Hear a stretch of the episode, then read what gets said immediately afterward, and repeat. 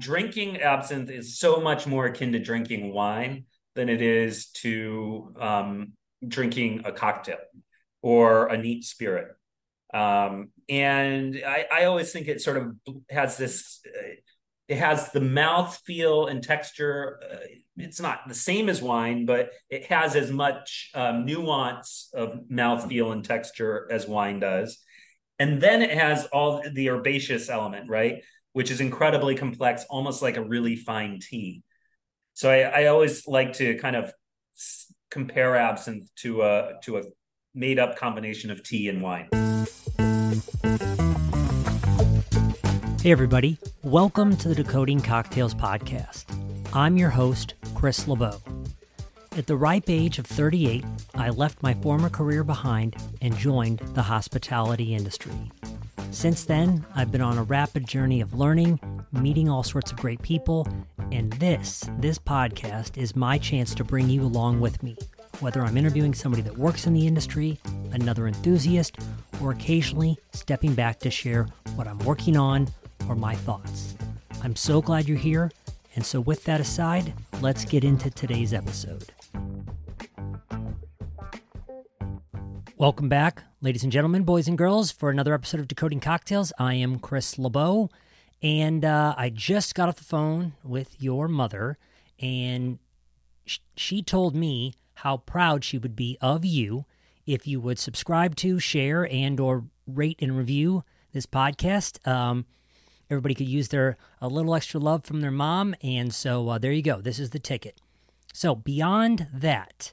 Uh, my guest today is Will Elliott. He is the vice president of Premiere Enterprises.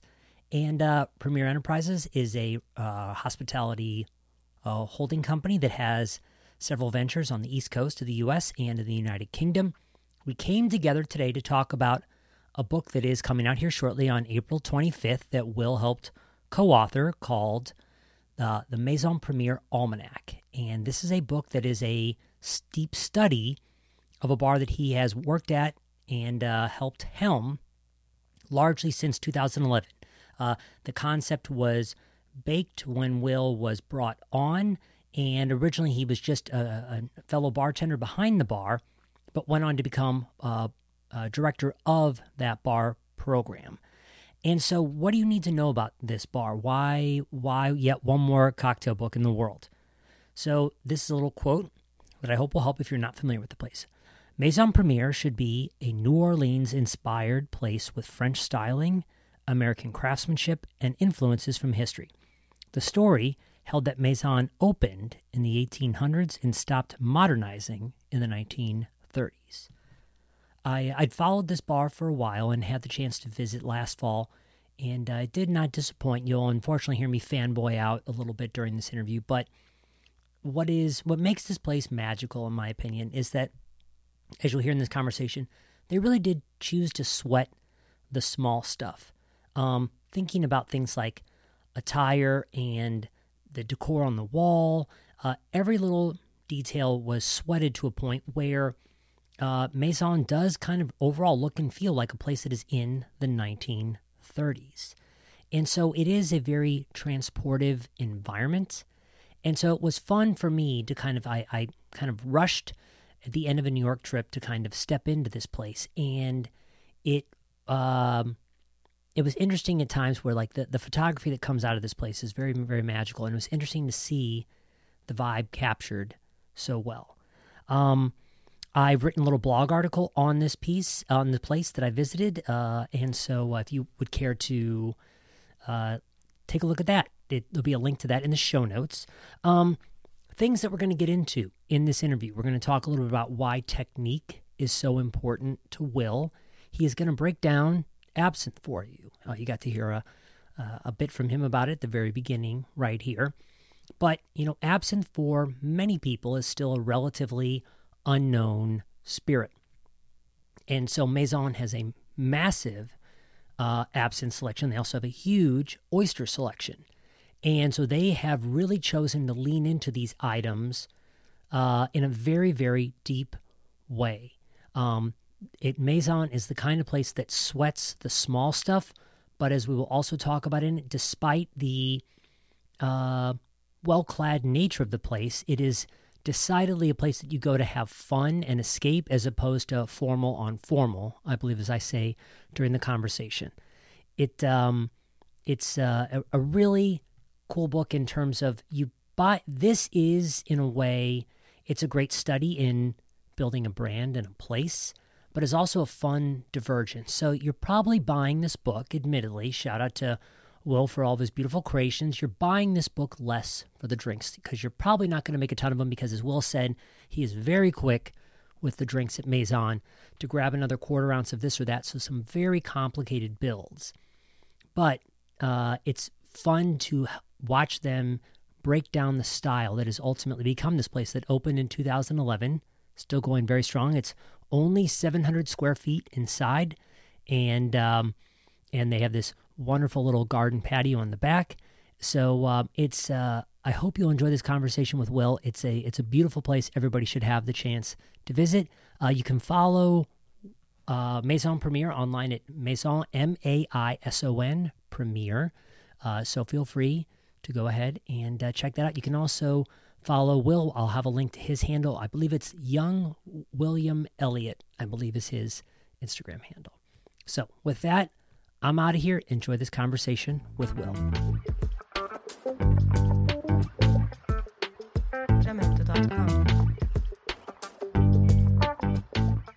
So, Will, a place I was curious to start is I saw, I think it was in the book, uh, that uh, before you know, at, in the process of when you were recruited to Maison, you mm-hmm. were in, you were in Tucson and bartending and playing uh playing playing music, but it mentioned you collecting a lot of esoteric liqueurs.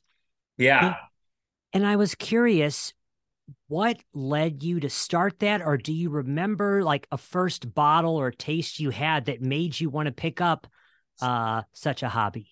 Yeah my parents were not drinkers. Um, so I did not grow up with alcohol, particularly in the house. And the only exception being that my father in the 80s, you know, sort of fancied himself a little bit of a gourmand, at least to the extent that, you know, they would he would attempt making like bouillabaisse or, you know, some classic like um, you know, festive dish like that and so the one exception was that there was Pernod in deep hidden deep within the cupboard uh, kitchen. So um, I had that flavor lodged in my mind, and I think I was always a flavor. I was always like affected by flavor. My my father was also like into spices and herbs and seasonings at a time when you know again the 80s it wasn't really the heyday of good american eating.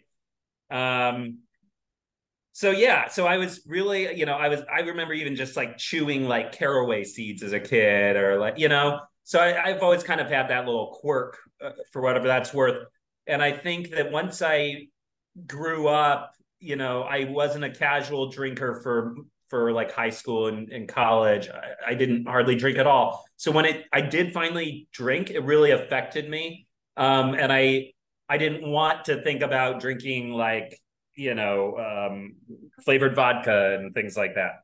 So um, you know, I think I had a Amaro um, pretty early on in my drinking days, which is probably I'm dating myself now, but probably um, 2004 or something, you know, around there. And that was my first experience with like an herbal liqueur. I, you know, I still had yet to experience chartreuse or Genevieve or absinthe or anything, but um, so you know, I had some. I, it was probably just Fernet. It could have been Averna, um, and those things were very limited in the early aughts. You know, there was not a lot of it in retail outlets, especially not in Arizona. So, um, you know, wherever I could get my hands on a bottle of, you know, the more obscure the better herbal liqueur. Um, that's that's kind of where that started. I wasn't I wasn't fascinated by like whiskey like some people are. I wasn't fascinated by you know um, dirty martinis. Um, I'm not dissing either of those things. It's just my own personal angle um, really came from this sort of herbal spectrum. Yeah, I mean, I, I've had many moments with spirits, but uh, to things talked about in the book, I've talked about it before uh, on this. Uh, but yeah, like I mean, for me, I absolutely remember where I was when I first had my first taste of Amaro. I was in my friend Josh's backyard, and it was just like, "What is this?" Right? Or I remember tasting rum agricole for the first time and yes. being like, "Holy cow! What in the heck sure. is this?" And so, while I, you know, had my dalliances with uh, excessive drinking, I suppose in college, I, I agree that uh, there's certain things that make you that make your you know the hair on the back of your neck stand up to be like what is what's going on here flavor wise right now? Exactly. Yes. And that's that's exactly how it happened to me. I was just once i was bit by the bug i was bit by the bug you know? Mm-hmm, mm-hmm. So obviously with maison having been around for a while a number of people have experienced it but i but first where to jump in i remember you saying along the lines in the book that uh no place has ever made you feel like a bartender quite like this. Mm-hmm. And uh, for people, that, you know, so tell us a little bit about why that's the case. Tell tell us what makes this place special. I think so much of it actually is intrinsic to the space. Um, and not just what you'd think, like the surface finishing textures and colors and artwork and plants, not not just that, but I'm more saying the physical design of the bar. You know, the idea of it being a horseshoe bar. Um, you are depending on how you looked at look at it, you're either trapped back there or you're on stage. You know, both I think are can be equally valid. And it is such a it's such a prominent um, visual uh, achievement. Like when when you walk into Maison Premiere, you're just instantly confronted with a dapper bartender, you know, behind this memorably circular bar. Um, and, you know, there was something about Maison at the time, especially uh, when we were brand new to the world of, you know, to the cocktail environment, cocktail community. Um, we we really experienced like a lot of um, people coming out, a lot of celebrities, a lot of industry um, titans, you know, and so it it was just a really um, crazy place to be in 2011, 2012, 2013.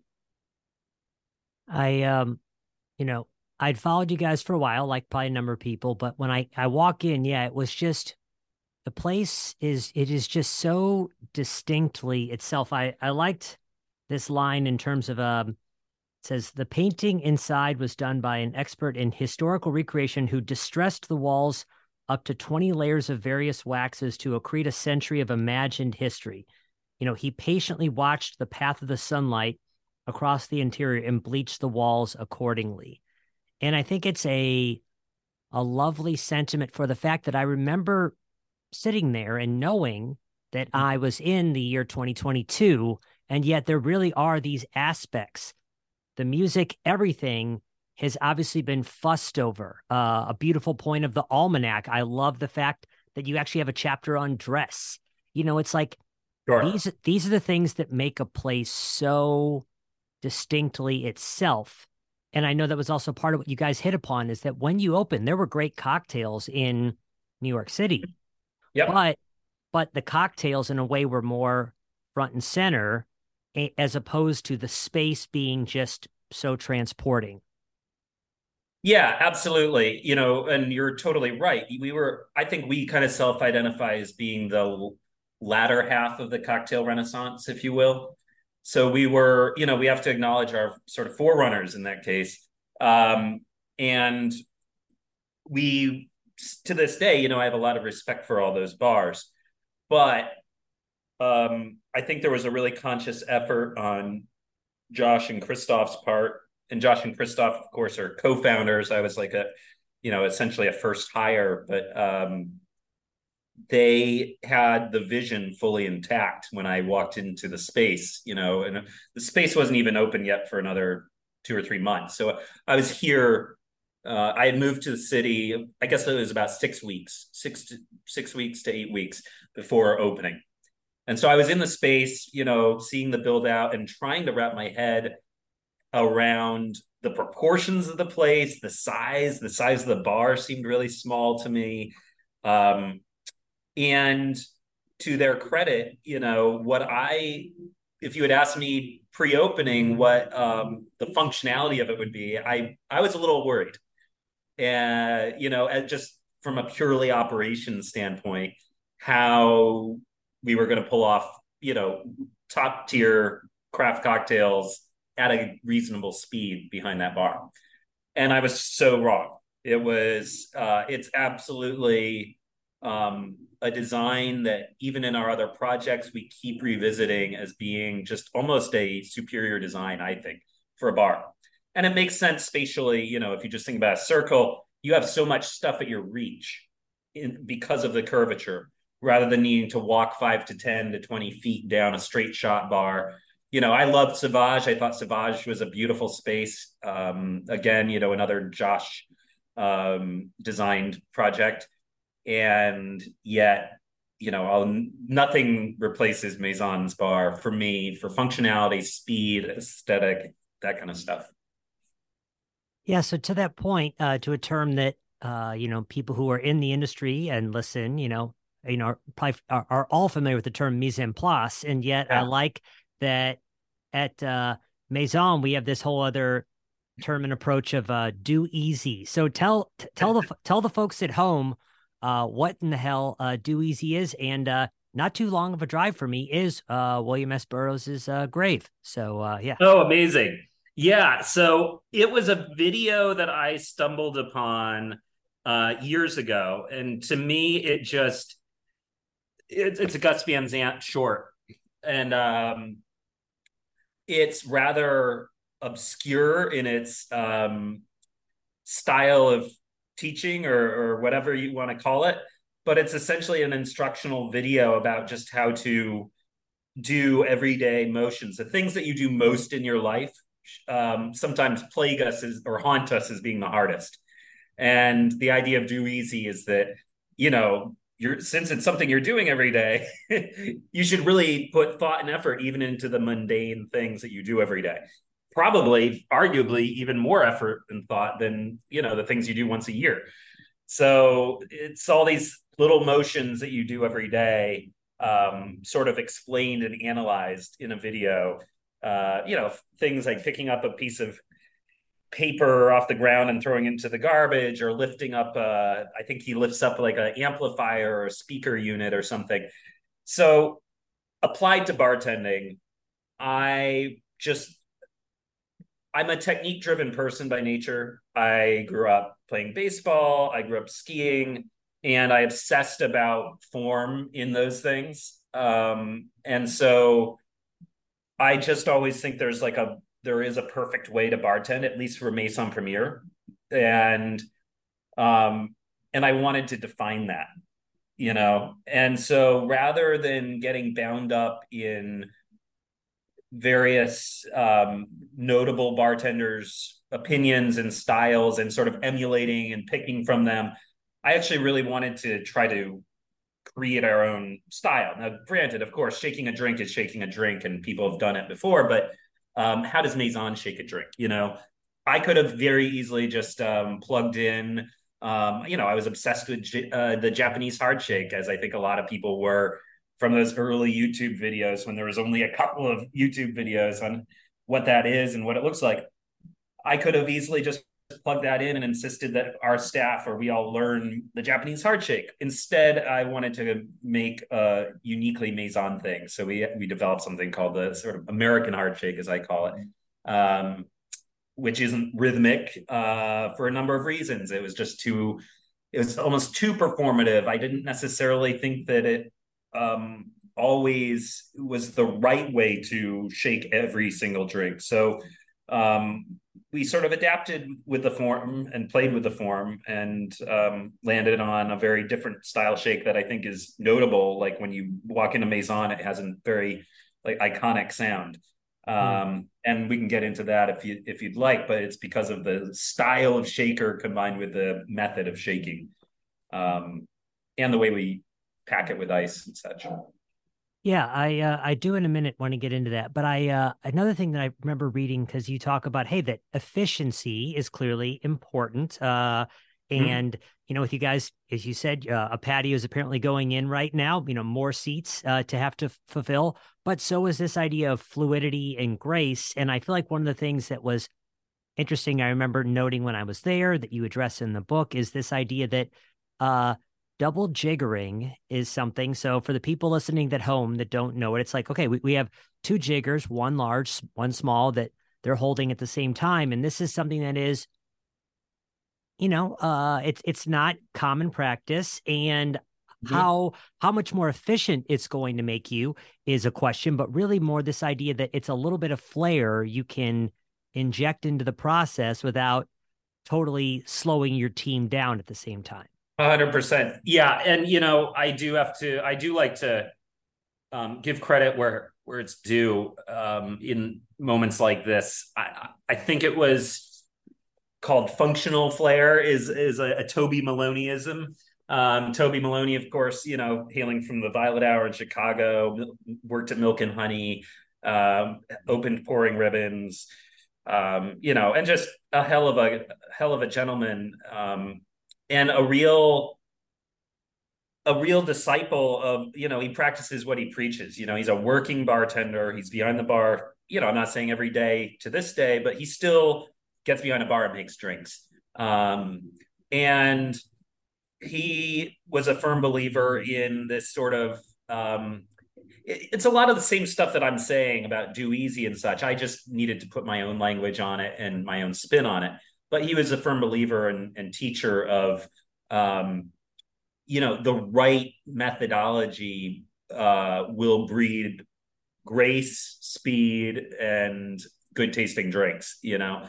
So um, yeah double jiggering specifically you know is there a reason to do it at home? I don't know. I mean it's fun to try for sure. Um, for me it became you know deeply ingrained in just the way we touch and handle everything. So um, when i'm training bartenders um, you know i always obviously we're on a podcast so I, there's no visual here but my hands i'm sticking them out in front of me and they're both upturned. And everything that we do behind that bar is done like this. So we when we don't you know when we grab a bottle for instance the typical motion is to you know wrap your fist around it and pull it up by the neck and tilt up your elbow and pour down. And that's the that's not at all what we do. You know, I'm taking a empty kombucha bottle now and demonstrating everything is this sweeping flow of motion, whether it be dashing bitters or picking up cheater bottles, um, and then even double jiggering. Similarly, you know, there's believe it or not, there's many ways to double jigger I believe I have the right superior way, and it's with hands up, palms facing up like this, with um, you know, two jiggers tucked in between your fingers. Yeah, you can flip them easily. Uh, you know, do they make graduated jiggers now that have quarter ounces uh, that you could, you know, get away with just using one jigger? Yes, you do, and it's not as fun to watch. And sometimes it's those little dalliances that make it all worth the while right there. Yeah. It didn't uh, obviously take too long for you guys to become very well renowned for your cocktail program. And what I liked is despite many of the, um, you know, the, the garden drinks and the julep drinks that are just so magnificent to, to behold. Like I remember it's like, I mean, uh, I remember I, I, got the cocktail book from the office out of Chicago of the aviary group. Sure. And, yeah. and and those guys along with like your Instagram, I'm like, well, I mean, to invoke the term, I'm like, if there is such thing as cocktail porn, here it is right here. But uh, uh honored. Thank you. Very flattering. but but I remember you saying at the same time, you know, knowing um that Maison takes its influence from New Orleans and from Paris I mm-hmm. was uh I don't know if I was surprised. It was more more intrigued and wanted to talk about the fact that you said that the uh, cocktail uh, uh, a la Louisiane is mm-hmm. like is really a litmus test for if your bartenders are dialed in and like a drink that you hang your hat on. Tell us about that drink and what makes it so iconically Maison. Sure. Yeah, well, if you recall uh, earlier in our talk, I am not the biggest American whiskey fanatic, and I guess you know a lot of that's just because I think there's so many things out there that deserve attention. American whiskey's gotten plenty of attention, and to be honest, a lot of the times I don't really feel like it gives me a strong sense of place and and uh, location and you know terroir, if you will. But um, yeah, so that cocktail was like I think one of the first whiskey cocktails I really fell for, for and enjoyed personally. Um, you know, making well-made Manhattans and old fashions was a litmus test in the early cocktail renaissance. And um, you know, they, they just kind of left me flat a little bit. I I wasn't you know, I was just rather indifferent to it. It was like, okay, I mean, if this is a good old fashioned, I believe you. good for you. Um, now, my attitude and thinking has evolved over the years, where I I see a I see the old fashioned actually as a great litmus test for spirits, and to test a spirit through the vector of making an old fashioned out of it. Um, that being said, the La Louisiane has absinthe, Peychaud bitters, um, Benedictine, sweet vermouth, and, and rye whiskey. The first two things are so undeniably New Orleans, of course. Um, so, you know, and the drink has enough complexity that you can mess it up. Things can go out of focus. Um, so it's not like a two or three ingredient drink like a Manhattan.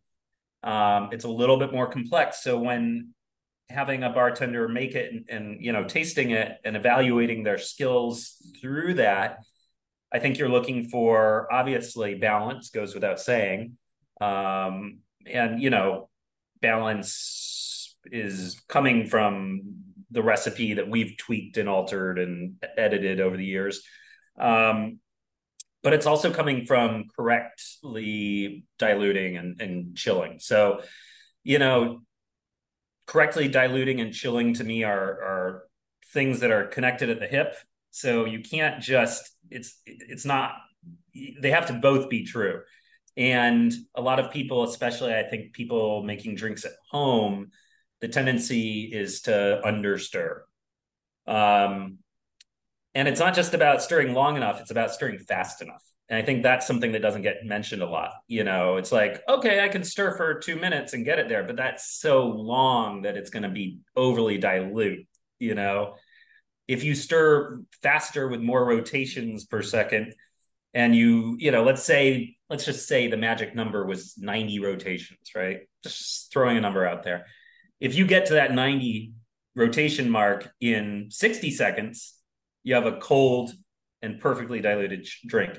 If you get to that 90 in a in 2 minutes, then you have taken it too far and it's probably watery and sloppy and lost focus. So I really see it as sort of like aperture on a lens um, to to help get clarity and focus from those two variables.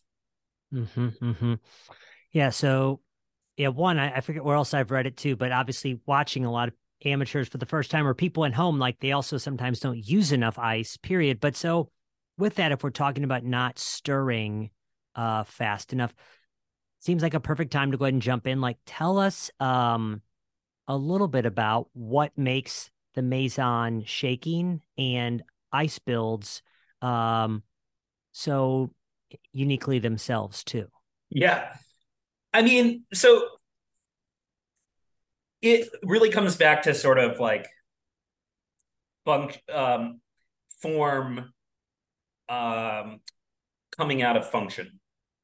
So, you know, a lot of these things are sort of not maybe not the right way to do them in just any bar, but they're the right way to do them at Maison Premiere. So some of that's because of the space, the tightness of the space, like the fact that we use cobbler shakers um, is aesthetic, yes, it is um, technique, yes, but it's also a much smaller shaking footprint, if you will. When you're behind a tiny, tiny bar, um, the motion of a cobbler shaker is a lot smaller than the motion of, you know, shaking the shit out of something. So uh, in a two-piece Boston set. So um, I think that's one perfect example of like why you know why cobbler shakers. It's not just because I'm obsessed with cobbler shakers, which I am, um, but it's it actually uh, works with the space itself really well.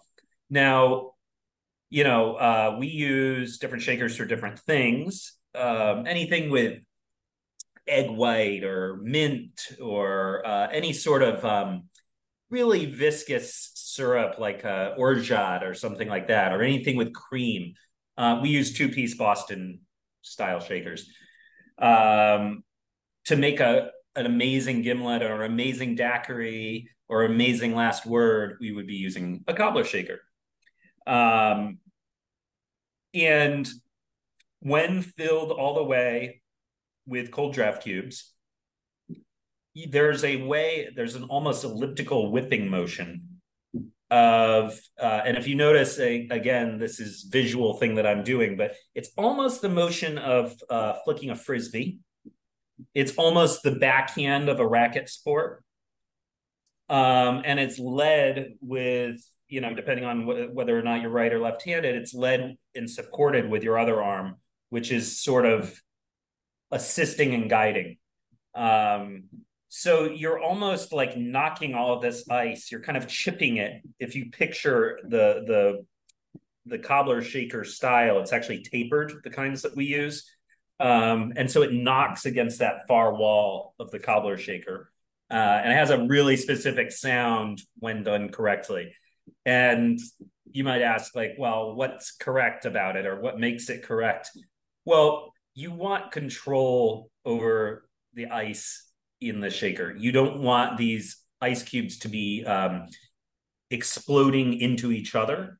You want them to almost be moving as a as one unit, even though there might be twelve individual Kold-Draft cubes, as one movement or one um, uh, unit slamming into the uh, end or the tip of the cobbler shaker, and that's that really particular click almost that you hear um, when a Maison bartender is shaking it and doing it right.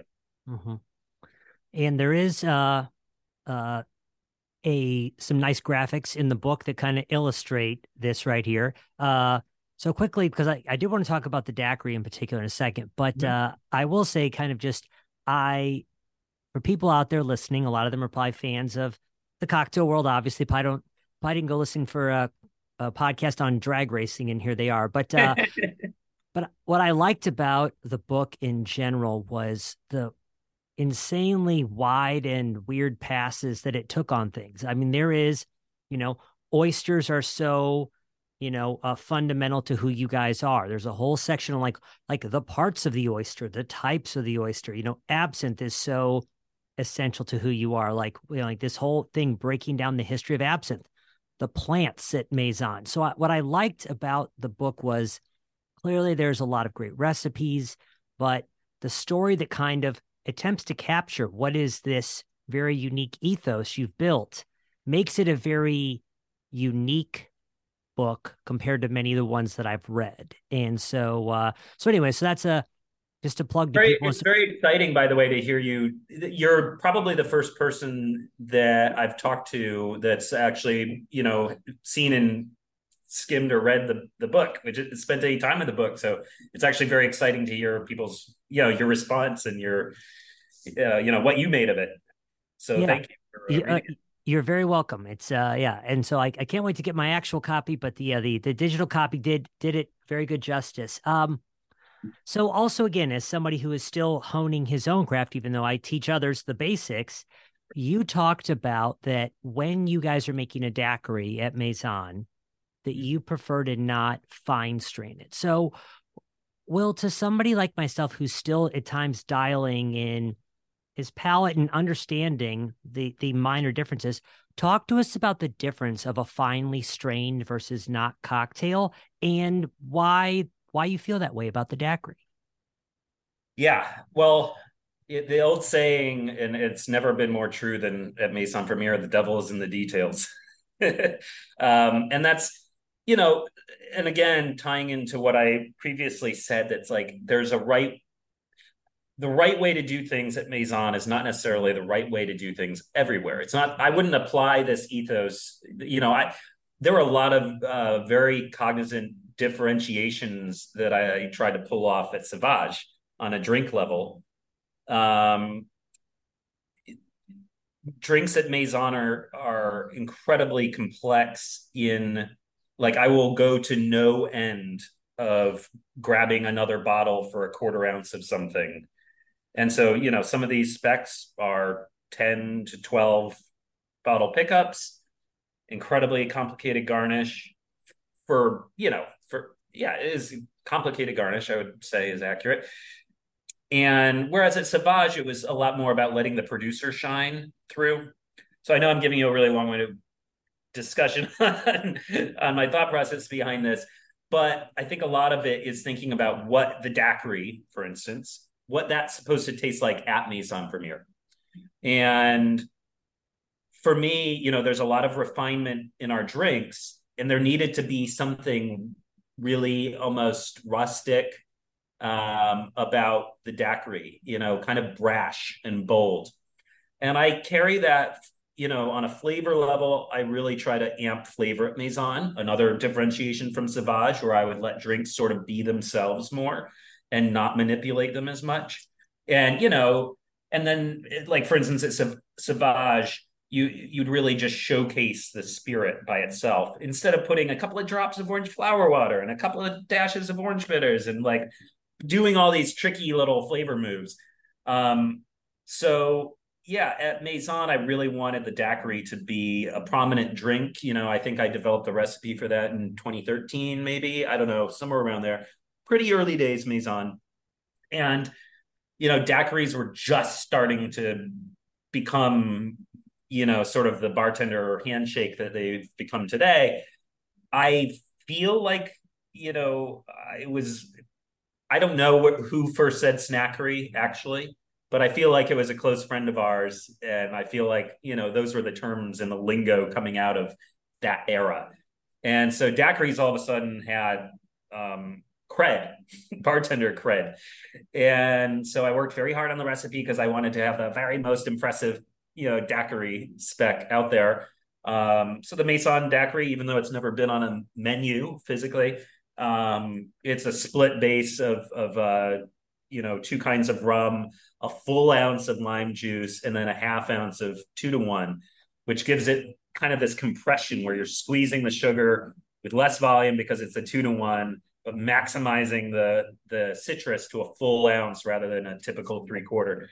So anyway, all that coming together, when you taste, it's a very intense daiquiri because of there's a split between agricole and Venezuelan rum, and the agricole is overproof. It's very sharp, very vegetal.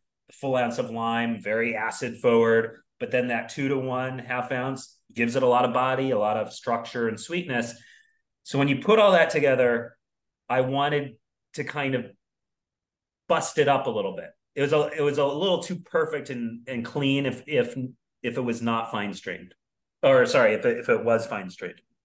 So um, fine straining became um, not what we do to the daiquiri because of that. Now there's lots of reasons to fine strain other drinks, um, and, and in fact, the daiquiri is kind of like the one notable exception that we don't fine strain. I a little tip for home bartenders out there. Um, if you make a Collins drink of any sort, and I really just mean you know anything going tall into a Collins glass on ice. Um, if you shake whatever the ingredients are, let's say it's a Tom Collins, and then fine strain over the ice and pour soda through the fine strain that you strained out, you will get incredible um, uh, texture and froth on the top that you would not otherwise get if you just dumped soda or tonic on top of the mixture without pouring it through the fine strain if that makes sense so huh. they're just like there are little tip there are little things like that that really do change the way you experience the drink fundamentally. Um, and yeah, and those are kind of the nerdy things, little tips that I've um, gathered over the years and that I think define my style. You know, these aren't big realizations or big wins. These are a million little details like that that end up making, I think, you know, just better drinks. Mm-hmm. That's a. F- I have never heard that one before. You know, I'm going to try that. Okay, interesting. and I'm gonna and I'm gonna make two because I gotta I gotta actually well you gotta, you gotta make sure. Yeah. So uh, I got another one for you. Um, once you master the the the fine straining, when to fine strain, when not to fine strain. Um, there's another cool technique in there that I don't, I've never seen done before we started doing it, but it's um, double fine straining while splitting the pour. Uh, so with a Hawthorne strainer, you can push down on the gate to split the pour of liquid. Um, so let's say we're making two cocktails. That's a perfect way to not have to, you know, fill the cocktail glasses one at a time, but rather simultaneously. Um, and if you can visualize this, you can take two fine strainers, cross them like this, um, hold them with one hand, and then split pour into two glasses. The uh, the split pour reference was made a lot of sense to me in terms of I've thought about before when I'm pouring out a cocktail, being like, is this is this distributed evenly? But um, right. if if I and again I I read pretty much all the book, but uh, anyways, that's double fine straining a split pour. Okay, I'm gonna I'm gonna that that is yeah. Technique- call me, have me on have me on speed dial if you need any uh, assistance. That, that's perfect. I love it. That I love that so much. Um, so another thing that's so essential to Maison's service that for people who, of course, are not strangers to the bar, yeah. they've pro- they've probably begun to indulge themselves in this. But I feel like for a lot of people still outside of a Sazerac, um, that absinthe is still, even if they don't think it's going to make them hallucinate, they haven't really dabbled. So, um, New Orleans with its French, you know, background, it was very big there. The old Absinthe House, uh, got to frequent it last year at, at Tales nice. of Cocktail. Um, and obviously France, be, uh, Paris being the other big calling. So, Will, tell us a little bit about absinthe uh, in whatever way you want. You know, by the mm-hmm. way, it won't make you hallucinate people. It might make you feel a little glowy, but it's not going to make you hallucinate. But tell us a little bit about it, and and you go into this in the book, but where people should think about starting with trying it, even if they're at a a bar. Sure. So. Yeah. So um, just for the record, you know, absinthe was already baked into the idea of Maison Premiere by the time I got here. I, I think we covered that in the book. Um, Josh and Krystof were inspired very specifically by a couple of um, very influential trips they took to to New Orleans and then subsequently to Paris. And so um, when I got to Maison, I already, you know, it was a month or two before opening, and I, but I already knew the absinthe was going to be a big part of the the show. Um, I, like I think most people, especially at that time, didn't know that much about absinthe because there wasn't that much on the market. Um, and it had only been re-legalized in the US in 2008. So um, a dear friend of ours named Ted Breaux, uh, who makes uh, Jade Nouvelle and uh, you know the Jade Nouvelle line of absinthe. Um, he helped uh, you know lobby and speak to Congress and re-legalize absinthe. Um, and so we yeah, so we knew it was going to be a big part of our identity. However, we also were keenly aware that it wasn't for everyone and that we couldn't just be a niche bar that we needed to um, have have more tricks than just absinthe and a beautiful absinthe fountain. Um, I started to taste through and understand and learn absinthe and the history of absinthe.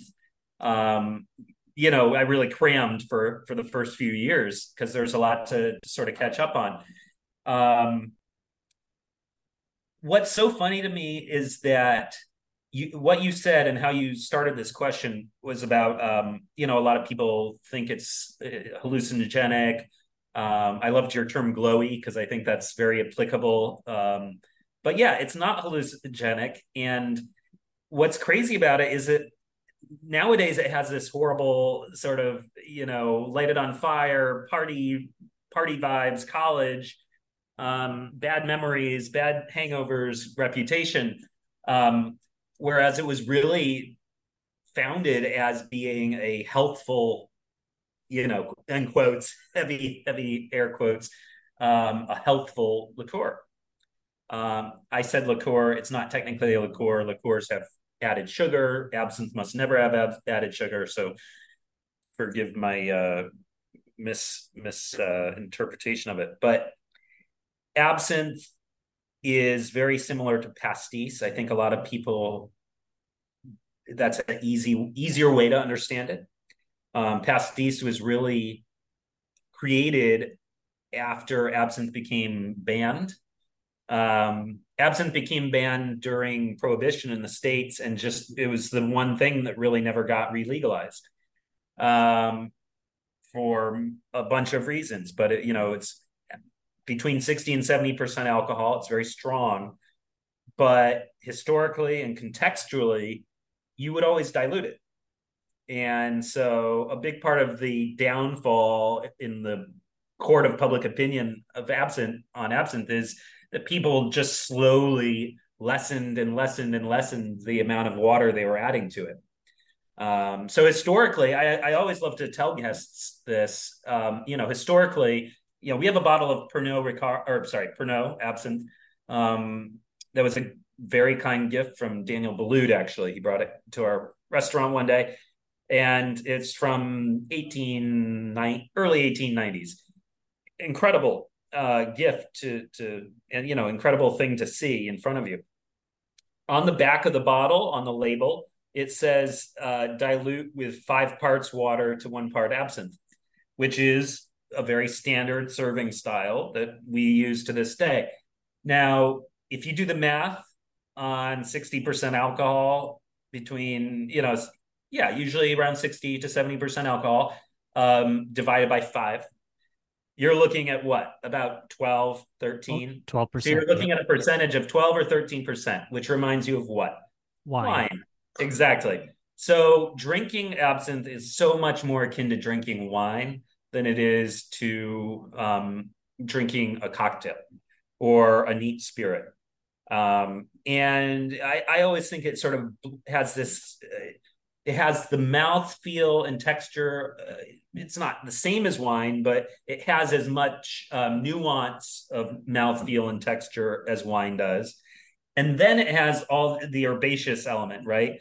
Which is incredibly complex, almost like a really fine tea. So I, I always like to kind of compare absinthe to a to a made up combination of tea and wine. I uh, I found it useful to kind of talk for that kind of in depth uh, explanation in the book, and uh, you know, it has not always been a flavor that's spoken to me, and yet it's because for a long time it was never served properly to me. And I even remember distinctly last year, and hey, doesn't mean you're always hiring as a brand the right reps, but there was an absinthe brand at Tales of all places, and they were just pouring it straight into the glass and like, here you go. And I'm just like, I mean, it was just, I was like, how do people drink this? Oh, it's because it should be a four or five to one piece, you know. And I think in terms of also what Maison tries to capture, there was a uh, a lovely passage in the book, and it might have been from historical, but basically like it takes a while for the water to drip into absinthe, you know. So it's it's a time intensive process, and that's okay. I like this idea of I think yeah. when yeah, without hopefully feeling like I'm pandering too much. It's like I feel like when you step into Maison, it feels very like everything has slowed down because we've stepped back in time. And so, hey, it's going to take a couple of minutes for your drinks to be ready. That's fine. I'm hanging out in 1923 yeah. anyways. It's fine. So absolutely. The uh it's so funny that you say everything slows and you know I think the um the talent that uh, specifically Josh had in in building and sort of um, uh, set dressing the Maison Premiere space. The talent that he has in that is that um, everything is so hyper intentional and yet it feels absolutely you know almost by accident or just like it's always been there it never feels orchestrated overly orchestrated i think it it doesn't you know i think that's what separates it you know early on people said maison feels disney you know i don't think there i don't i don't think there's uh Maison still just makes excellent cocktails, serves excellent oysters. There's a reality, a throbbing reality to the fact that it is 2023 and you are in Williamsburg and you are in Brooklyn, which is the city of craft and the the you know the brand Brooklyn has gone around the world uh, in that way. And so um, yeah, I mean, I guess Maison if Maison's Disney, you know, all of Brooklyn's Disney, I guess. um, yeah, I think you know even the the fan um, is intentionally never ever set to the number two setting or the number three setting. It's on the number one setting, and it always will be because it needs to have that languid motion that reminds you that you're you know somewhere else. Yeah, and the the stark contrast to that, like I think for people that haven't visited, you know the the the drinks are beautiful. The staff is clad, and yet, you know, a lot of times the outfits they feel. Uh, when I was there in, the, in September, the outfits were people were dressed up, but it was also very relaxed. You know, you had this very uh, inviting jazz music playing, so it was dressy but not stuffy. And so I think that kind of offers this nice contrast of like we're dressed up for the occasion, but we're also here for a good time, which I think is this lovely balance as opposed to formal on formal. Yeah, and you know, especially behind the bar, and this was, you know, again a very intentional uh, thing um, that was decided early on. But behind the bar, if you notice, there aren't real uniforms. They're not actually uniforms. They're individual people's choices. And now the floor, you know, a back waiter, a bar back, um, a porter, a shucker, they have uniforms but the story of Maison in many ways is the bar and the horseshoe bar and the bartenders behind the horseshoe bar. And so rather than, um, you know, dictating precisely what bartenders wear, it's more of this idea of guardrails, uh, you know, and and giving them a frame of what to how to think about dressing for their job. Mm-hmm. Um, so it's a suggestion, you know, in a in a certain sense, and it enables that kind of personal style to come out, which also plays, I think, into the very Brooklyn thing that we're going for. Mm-hmm, mm-hmm. But I, I do think it was cool in terms of like I remember particularly in this section on attire, it was like okay, uh, suspenders are are in here, but uh, you know they they they are attached via buttons not via clips.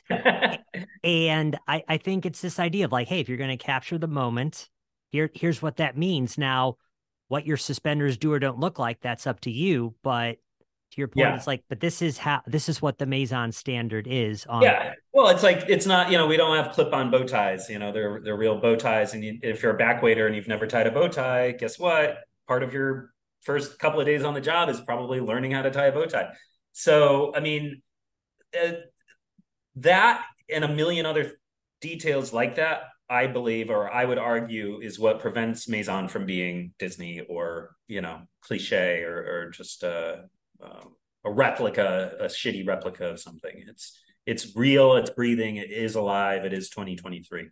Yeah, I think the the depth of the book and th- these points are what echo um, when I talked with uh, Steve Grass, who helped bring uh, yeah. Hendrick's, you know, he's like, he's like, dig into Hendrick's and you will see that the backstory goes forever. And he goes like, that's what makes a great brand is like, you know, I think is his point. He said, uh, Hendrick's will always out weird you no matter the caliber of your gin. The story just goes for forever. And clearly at at Maison to that point, you know, which is beautiful now. I'm sure it was a pain in the ass to work out all the details, but it's like, but that is what makes it so itself in that way. Yes. And I love the Steve Grass because he wrote a book on this, I believe. Um, I haven't I haven't read it yet, but I'd I'd like to. Um, yeah, I mean, it is an exhaustive mentality to have. uh, what makes Maison tick every day is exhausting uh, in the sense of, you know, I mean, for crying out loud, there's a section on plants in the book, you know, like who manages that? Right. we do. you know, like who manages 400, 500 different kinds of liquors? I do, you know, who manages the 200 bottle wine list? Krystof does, you know, so it's like, it's just never ending. And um, I think it's a reflection, a very like aspirational um, reflection of of who we want to be. You know, we it's you know I bringing it back to cocktails. It I was getting started as a bartender at a time when history was incredibly important, knowing and understanding uh, you know, drinking history, drinking culture, because it had been buried in muck for half a century, you know, post prohibition. So, you know, the cocktail renaissance of the 2000s, um, it was really stressed knowing your history. What's the origin story of that drink, you know? Which for me, I, I'm I realized that I really wanted to obsess more over technique there were so many friends and peers of mine obsessing over history that it was like, okay, you know, like history, it's it's important to know, but it's also written by drunks. Like it's it's inaccurate by nature, you know. So um I wanted something that was really real and tangible in my approach to bartending. And so again, I think you sort of I'm trying to tease out this like almost manicness that is Maison, that is like plants and artwork and you know 200 year old uh, wooden floorboards from a ship you know like all these things come from us from a mindset of like obsession of detail obsession of craft and um, obsession to never kind of let it rest mm-hmm.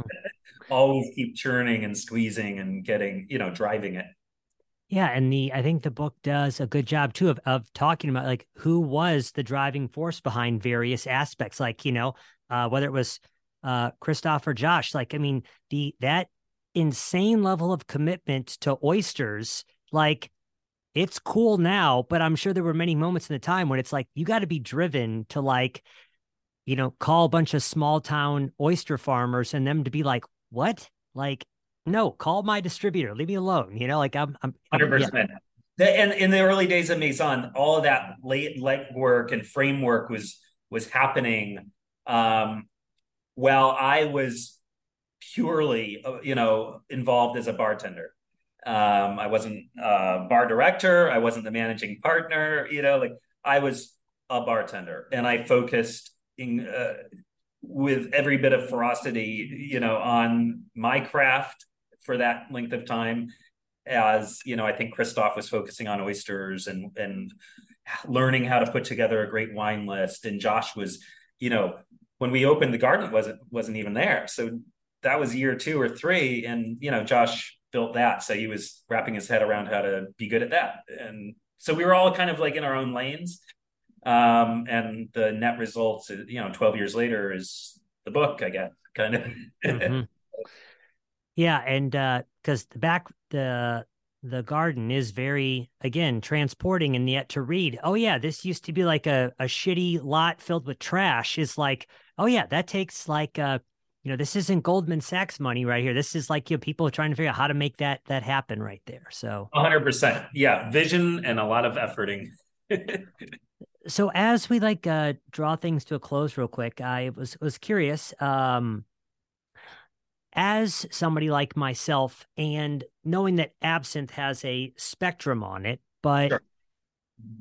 one of the lines again in the book that kind of just leads me to wonder like how do people like myself begin to feel more i'm always interested for the home bartender like how do you feel comfortable flexing outside of the recipe on the page right there you know and so you know if you've got a, a sour an old fashioned template how do you put your little spin on it and one of the things that you've talked about was a line here was uh we've seen a simple absinthe rinse lift an otherwise banal cocktail to sublime.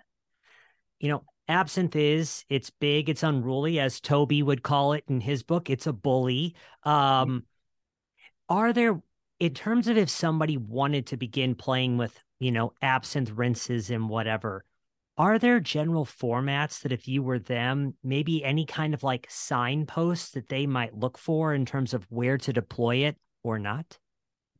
Yeah, absolutely. I think that I guess when I construct absinthe cocktails,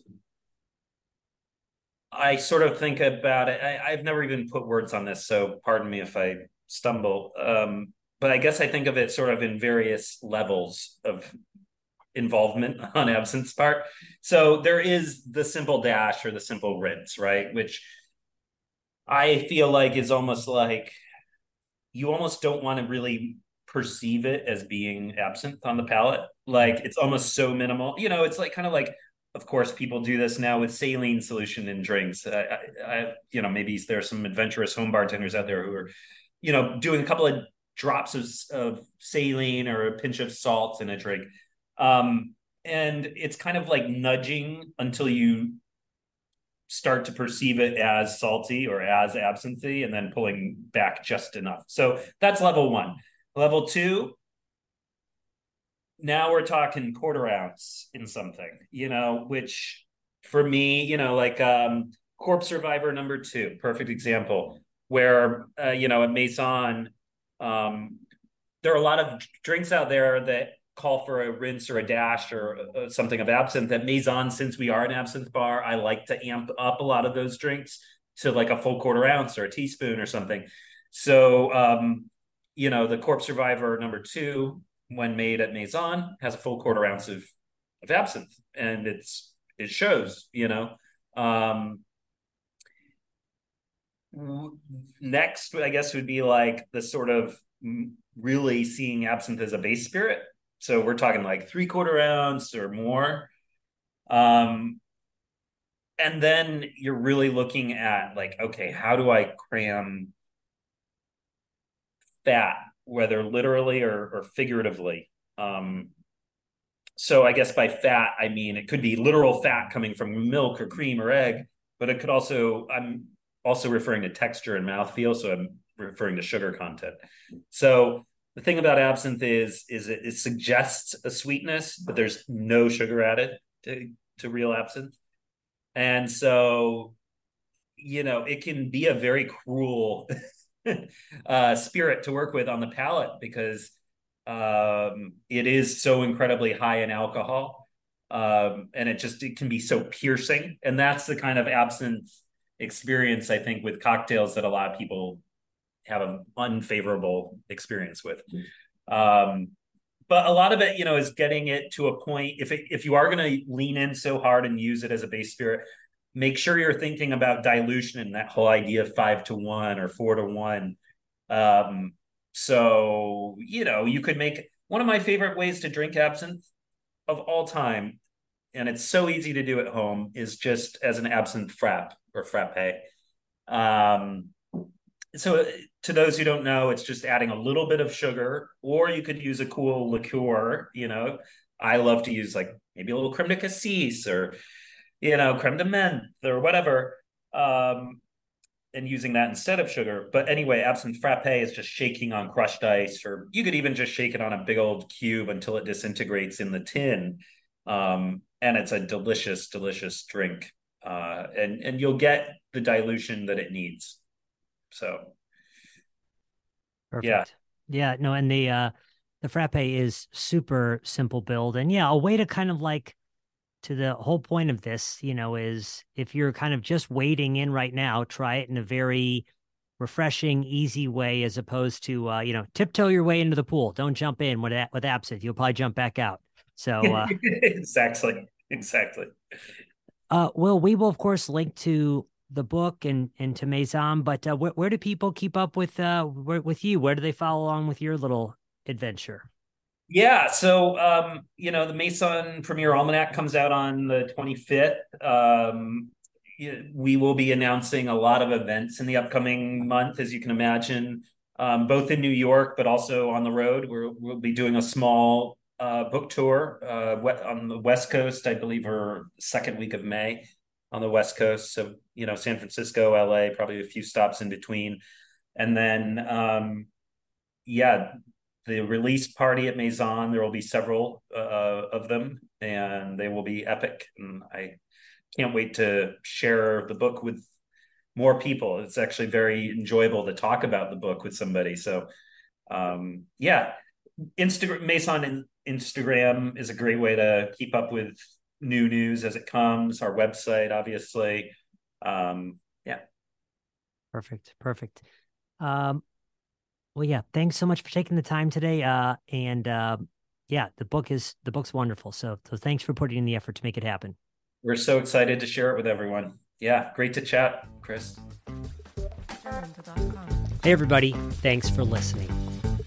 The show notes for today's episode are available at decodingcocktails.com slash podcast. If you'd like to keep up with what we're working on, there are two great ways to do so. One, our short weekly newsletter, Cocktail Confidential, which you can sign up for at decodingcocktails.com slash newsletter. Or give us a follow on Instagram at Decoding Cocktails. If you think this podcast is great stuff, we'd love it if you'd subscribe or, of course, share an episode with a friend. The Decoding Cocktails podcast is produced by Chris Bay and myself. Thanks for listening. We'll see you again soon, and happy cocktailing.